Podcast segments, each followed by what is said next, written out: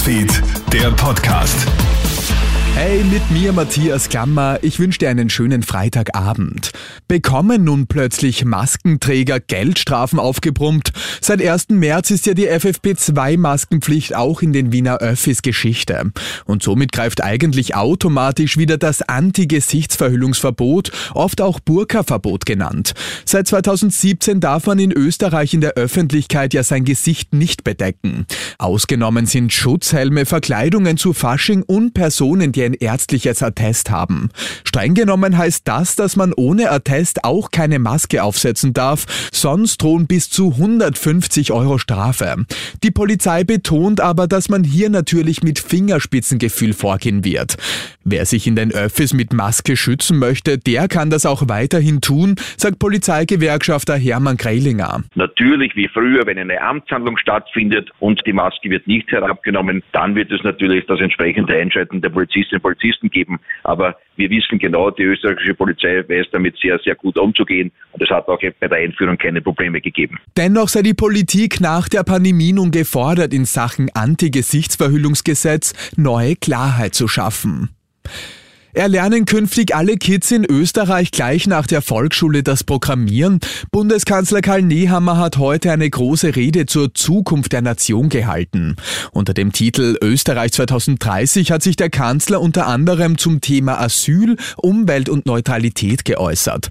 Besonders wichtig sind ihm aber die Kinder und dementsprechend soll sich in den Schulen einiges tun. So fordert Nehammer schon ab der fünften Schulstufe das Fach Programmieren in den Unterricht zu verankern. Warum braucht es das? Weil wir zwar jetzt alle, auch hier im Raum wahrscheinlich, schon mittlerweile passable Anwenderinnen und Anwender geworden sind von Apps, aber das Entscheidende ist, was steht denn dahinter? Wie entsteht sie? Wie kann sie programmiert werden? Denn es ist entscheidend, dass wir als Menschen die Maschinen beherrschen, aber nicht die Maschinen uns.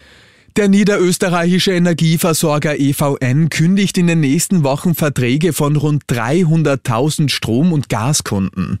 Betroffen sind nach Unternehmensangaben Optima Classic Tarife. Du erhältst dann per Einschreiben ein neues Angebot mit einem Jahr Fixpreis und Bindung. Dem neuen Vertrag musst du dann aktiv zustimmen, sonst wird die Energieversorgung mit Ende Juni eingestellt. Pass auf mit Vitamin D-Präparaten. Gerade zur kalten Jahreszeit nehmen viele im Land Vitamin D-Tropfen oder Tabletten ein, um verschiedene Krankheiten vorzubeugen. In den letzten Monaten boomen die Produkte extrem, Ärzte warnen daher. Entscheidend ist nämlich die Menge und um welches Präparat es sich handelt. Viele bestellen Billigprodukte aus dem Internet, bei denen unklar ist, was genau drinsteckt. Andere holen sich zwar gute Präparate aus der Apotheke, übertreiben es dann aber mit der Dosis. Vorsicht sagt allgemein Mediziner Wolfgang Auer. Eine Überdosierung an äh, Vitamin D bedeutet eine vermehrte Kalziumaufnahme. Das würde dann zu einer Verkalkung führen. Das kann bei Gefäßen sein und natürlich ein Organ, das besonders anfällig ist dafür. Das wäre die Niere und das ist dann sich die klassische Vitamin D-Vergiftung. Das bedeutet, es gibt Nierenschäden, aber das ist ganz, ganz selten. Damit dir nichts passiert, solltest du bitte unbedingt mit einem Arzt reden, bevor du Vitamin D-Präparate einnimmst.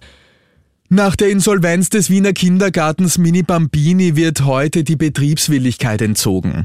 Die entsprechenden Bescheide werden per Boten zugestellt.